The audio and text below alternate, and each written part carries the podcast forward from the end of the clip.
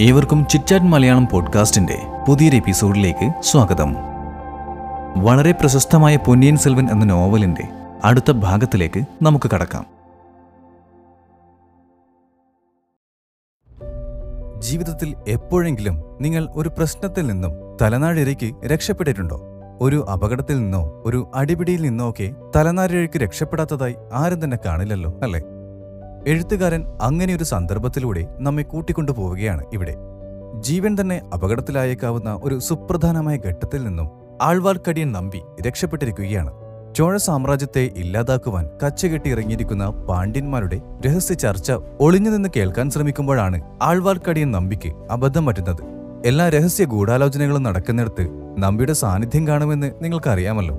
ഇവിടെ അബദ്ധവശാൽ ഉണ്ടാകുന്ന ഒരു ശബ്ദം കൊണ്ട് അയാൾ പിടിക്കപ്പെടുമെന്ന അവസ്ഥയിലാണ്. എന്നാൽ അവിടെ ഉണ്ടായിരുന്ന വവ്വാലുകളുടെ ഒച്ച ആ ശബ്ദത്തെ അലിയിച്ചു കളയുകയും അത് നമ്പിക്ക് തന്നെ തുണയായി മാറുകയും ചെയ്തു.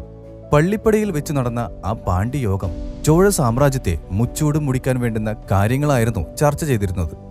ചോഴവംശത്തിന്റെ പതനം ഒരു ആഘോഷമാക്കാൻ തക്കം പാർത്തിരിക്കുന്ന ശത്രുക്കൾ ചുറ്റിനുമുണ്ടെന്ന് ഇത്തരത്തിലുള്ള പല സന്ദർഭങ്ങളിലും വ്യക്തമാകുന്നുണ്ട് പല ദിശകളിലായി തിരിഞ്ഞുകൊണ്ട് അവരവരുടെ ദൗത്യം കൃത്യമായി നടത്തുവാൻ വേണ്ട എല്ലാ തരത്തിലുള്ള തയ്യാറെടുപ്പുകളും രവിദാസിന്റെ നേതൃത്വത്തിൽ അവിടെ നടക്കുന്നതായി കാണാം. അതിന്റെ ഫലമായി അതിതീവ്ര നിലപാടുകളോടെ അവർ രണ്ടായി പിരിയുകയും അതിലൊരുപക്ഷം കാഞ്ചീപുരത്തേക്കും മറുപക്ഷം ഇലങ്കയിലേക്കും പോകാൻ തീരുമാനിക്കുകയും ചെയ്യുന്നുണ്ട്. കാഞ്ചീപുരത്തേക്ക് പോകുന്നവർ അവിടുത്തെ ശത്രുക്കളെയും ഇലങ്കയിലേക്ക് പോകുന്നവർ അവിടെയുള്ളവരെയും തീർക്കണം എന്നുള്ളതായിരുന്നു അവർ തീരുമാനിച്ചിരുന്നത്. അതിനുവേണ്ടുന്ന തയ്യാറെടുപ്പുകളും അവർ നടത്തുകയാണ്. ഇലങ്കയിലേക്ക് പോകുന്നവർക്ക് ആദ്യം തന്നെ ഇലങ്കയിലെ പാണ്ഡ്യരാജാവ് മഹിന്ദനെ സന്ദർശിച്ച് പദ്ധതികൾ അറിയിക്കണമെന്ന് അവർ കണക്കുകൂട്ടുന്നു ഈ വേളയിലാണ് സോമൻ സാംബവാൻ ഇടുമ്പങ്കാരിയും എന്ന രണ്ടു സംഘാംഗങ്ങൾ ആ ചർച്ചയിലേക്ക് കടന്നുവരുന്നത്. കടമ്പൂർ മാളികയിൽ രാത്രി നടന്ന ഗൂഢാലോചനയിലെ വിശദ വിവരങ്ങൾ ഇടുമ്പൻകാരി അവതരിപ്പിക്കുന്നു. ചോഴനാട്ടിലെ പ്രമുഖരൊക്കെ പങ്കെടുത്ത ചർച്ചയിൽ ആദിത്യ കരികാലൻ രാജാവാകുന്നത് ഇഷ്ടപ്പെടാത്തവരായിരുന്നു ഉണ്ടായിരുന്നത്. അവർക്ക് രാജാവായ സുന്ദരചോഴന്റെ അമ്മാവന്റെ മകൻ മധുരാന്തകനെ രാജാവാക്കണം എന്നായിരുന്നു താല്പര്യം അതിനുവേണ്ടുന്ന തന്ത്രങ്ങളെല്ലാം തന്നെ അവർ ചർച്ച ചെയ്തു എന്നും മധുരാന്തകൻ തന്നെ നേരിട്ട് ചർച്ചയിൽ പങ്കെടുത്തുവെന്നും ഇടുപ്പങ്കാരി വിശദമാക്കുന്നുണ്ട്. ഇതൊക്കെ കേട്ടു നിൽക്കുന്ന മറ്റ് സംഘാംഗങ്ങൾക്ക് അതൊരു അവസരമായി തോന്നുന്നു. രണ്ട് മിത്രങ്ങളായ ശത്രുക്കളെ തമ്മിലടിപ്പിച്ചുകൊണ്ട് കുലം മുടിക്കുന്ന തരത്തിലുള്ള തന്ത്രങ്ങൾ വരെ ആലോചിക്കുന്നതായി ഇതിൽ നിന്നും വ്യക്തമാകുന്നുണ്ട്.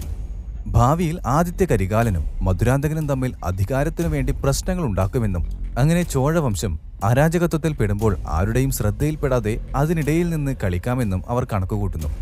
രണ്ട് മുട്ടനാടുകളെ തമ്മിലടിപ്പിച്ചുകൊണ്ട് അതിനിടയിൽ നിന്ന് ചോര കുടിക്കാമെന്നുള്ള തന്ത്രമായിരുന്നു അവരുടെ ഉള്ളിൽ. ഇതിനിടയിൽ കടമ്പൂർ മാളികയിലെ ഗൂഢാലോചന ഒളിഞ്ഞു നിന്ന് കേട്ട ഒരു വൈഷ്ണവനെ കുറിച്ചുകൂടി ഇടുപ്പങ്കാരി പറയുന്നുണ്ട്.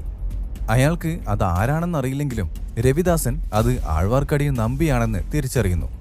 ഭക്തി ഏറെയുള്ള സെമ്പിയമ്മ ദേവിയുടെ ചാരനായിരിക്കും നമ്പിയെന്നാണ് അവർ സംശയിക്കുന്നത്. അതുകൊണ്ട് തന്നെ നമ്പിയെ എവിടെ വെച്ച് കണ്ടാലും വകവരുത്തുവാൻ അവർ തീരുമാനിക്കുന്നുണ്ട്. ഇതെല്ലാം കേട്ട് നമ്മുടെ നമ്പി നന്നായി ഭയന്നിരിക്കുകയാണെന്നത് പ്രത്യേകിച്ച് പറയേണ്ടതില്ലല്ലോ. ഈ അവസരത്തിൽ അവരുടെ കണ്ണിൽപ്പെട്ടാൽ നമ്പിയുടെ കാര്യത്തിൽ ഏതാണ്ട് തീരുമാനമായത് തന്നെ. മരത്തിന് പിന്നാലെ ഒളിച്ച് ഇതെല്ലാം കേട്ടുകൊണ്ടിരിക്കുന്ന നമ്പിക്ക് പെട്ടെന്നൊരു തുമ്മൽ ദാ തീർന്നു. അരോചകമായ ശബ്ദം രവിദാസിന്റെയും സംഘത്തിന്റെയും ശ്രദ്ധയിൽപ്പെട്ടു. അപ്പോഴേക്കും ആഴ്വാർക്കടിയന്റെ ഹൃദയം ഏതാണ്ട് നിലച്ച മാതിരിയായെന്ന് പറയാം. തീപ്പന്തവുമായി രവിദാസനും സംഘവും ശബ്ദം എന്താണെന്ന് അന്വേഷിക്കുകയാണ്. ആ വേളയിൽ ബുദ്ധിപൂർവം ആഴ്വാർക്കടിയെ നമ്പി ഒരു വവ്വാലിനെ അങ്ങോട്ടേക്ക് എറിഞ്ഞുവിടുന്നു. അങ്ങനെ വവ്വാൽ ആക്രമണം കൊണ്ട് നമ്പി അവിടെ നിന്നും രക്ഷപ്പെടുകയാണ്. ഒന്ന് ആലോചിച്ച് നോക്കൂ. എവിടെ എന്ത് ഗൂഢാലോചനകൾ നടന്നാലും നമ്മുടെ നമ്പി അവിടെ ഉണ്ടാകും. അത് നമ്പിയുടെ കഥകളിൽ നന്നായി പതിയുകയും ചെയ്യും. എഴുത്തുകാരൻ ആഴ്വാർക്കടിയനെ അവിടെ ഉപേക്ഷിച്ചിട്ട് നമ്മെ കൂട്ടിക്കൊണ്ടു പോകുന്നത് വന്ധ്യദേവന്റെ യാത്രയിലേക്കാണ്. കൂടാതെ കുടന്തേ ജോഴ്സറെ സന്ദർശിച്ചതിനു ശേഷം അദ്ദേഹം തഞ്ചാവൂരിലേക്ക് പോവുകയാണ്. യാത്രയിൽ പല ചിന്തകളും അദ്ദേഹത്തെ അലട്ടുന്നുണ്ട്. ചോഴനാടിന്റെ സൗന്ദര്യത്തിൽ മതിമറന്നിട്ടുണ്ടെങ്കിലും സുന്ദരചോഴ മഹാരാജാവിനെ കാത്തിരിക്കുന്ന അപകടങ്ങളെ ഓർത്ത് വന്ധ്യദേവന്റെ മനസ്സ് വ്യാകുലപ്പെടുകയാണ്. അതുകൊണ്ട് തന്നെ ആദിത്യ കരികാലം തന്നിരിക്കുന്ന സന്ദേശം കൈമാറുക എന്നതിലുപരി കടമ്പൂർ മാളികയിൽ നടന്ന ഗൂഢാലോചനയെക്കുറിച്ച് രാജാവിനെ ബോധ്യപ്പെടുത്തേണ്ടതുണ്ടോ എന്ന് അദ്ദേഹം സംശയിക്കുന്നുണ്ട്. സ്വന്തം രാജ്യം ചോഴരാൽ നഷ്ടപ്പെട്ട വന്ധ്യദേവനെ ആ ഒരു നിമിഷം അവരോട് ശത്രുത തോന്നുന്നുണ്ടെങ്കിലും അയാളത് അപ്പോൾ തന്നെ മറക്കുകയാണ്. ഒരേ സമയം സ്വന്തം കുലം പിടിച്ചടക്കപ്പെട്ടതിലുള്ള ദുഃഖവും പിന്നീട് അതിനെ ന്യായീകരിക്കാൻ സ്വയം നോക്കുകയും ചെയ്യുന്ന വന്ധ്യദേവനെ ഇവിടെ കാണാൻ സാധിക്കും. ആ സമയത്ത് തന്നെ അരിസലാർ നദിക്കരയിൽ കണ്ട കുന്തവയുടെ സൗന്ദര്യവും അദ്ദേഹത്തിന്റെ മനസ്സിൽ തെളിഞ്ഞു വരുന്നുണ്ട്. ഇങ്ങനെ ചില ചിന്തകളുമായി യാത്ര ചെയ്യുന്ന വന്ധ്യദേവൻ പ്രശസ്തമായ തിരുവയ്യാർ പട്ടണത്തിൽ എത്തുകയാണ്. പ്രസിദ്ധരായ സംഗീതജ്ഞർക്കും ഗായകർക്കും പേരെടുത്ത പട്ടണമാണ് തിരുവയ്യാർ.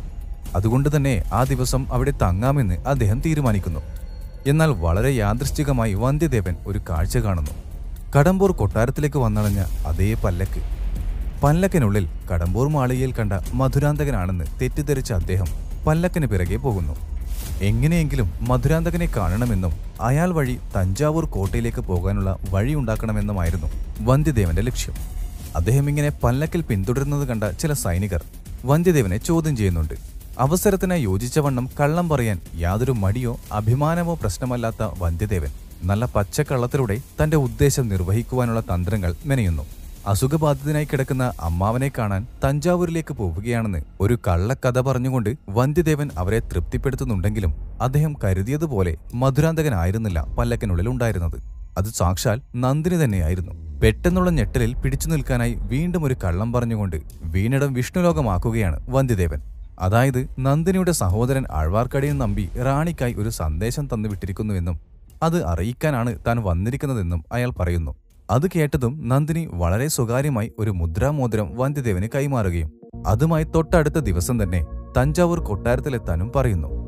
തന്റെ സഹോദരന്റെ അറിയിപ്പുകൾ എന്താണ് എന്നറിയാനുള്ള ആകാംക്ഷ കൊണ്ടാണ് നന്ദിനി അങ്ങനെ ചെയ്യുന്നത്. എന്നാൽ ഇത് കേട്ട വന്ധ്യദേവൻ തന്റെ ഉദ്ദേശം നടന്നു കിട്ടിയതിൽ സന്തോഷിക്കുന്നു. ഒട്ടും വൈകാതെ തന്നെ വന്ധ്യദേവൻ തഞ്ചാവൂർ കോട്ട ലക്ഷ്യം വെച്ച് യാത്ര തിരിക്കുകയാണ്. തഞ്ചാവൂർ കോട്ടയ്ക്ക് അടുത്തെത്തുമ്പോഴേക്കും രാത്രി ഏറെ വൈകിയിരുന്നു. അതുകൊണ്ട് തന്നെ അദ്ദേഹം മറ്റെവിടെയെങ്കിലും തങ്ങിയതിനു ശേഷം തൊട്ടടുത്ത ദിവസം കോട്ടയിൽ കയറാമെന്ന് തീരുമാനിക്കുകയാണ്.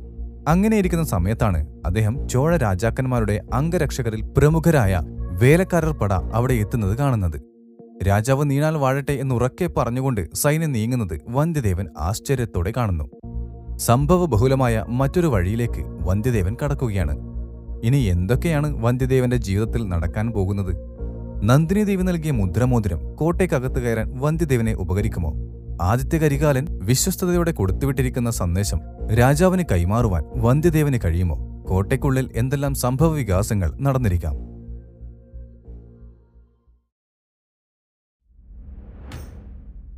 മഹത്തായ പൊന്നിയൻ സെൽവൻ എന്ന നോവലിന്റെ ഈ ഒരു ഭാഗം നിങ്ങൾ ആസ്വദിച്ചു എന്ന് കരുതുന്നു. ചിറ്റാറ്റ് മലയാളം പോഡ്കാസ്റ്റിന്റെ അടുത്ത എപ്പിസോഡിൽ പൊന്നിയൻ സെൽവൻ എന്ന നോവലിന്റെ അടുത്ത ഭാഗം കേൾക്കാം. നിങ്ങളുടെ വിലയേറിയ അഭിപ്രായങ്ങൾ പങ്കുവയ്ക്കാവുന്നതാണ്.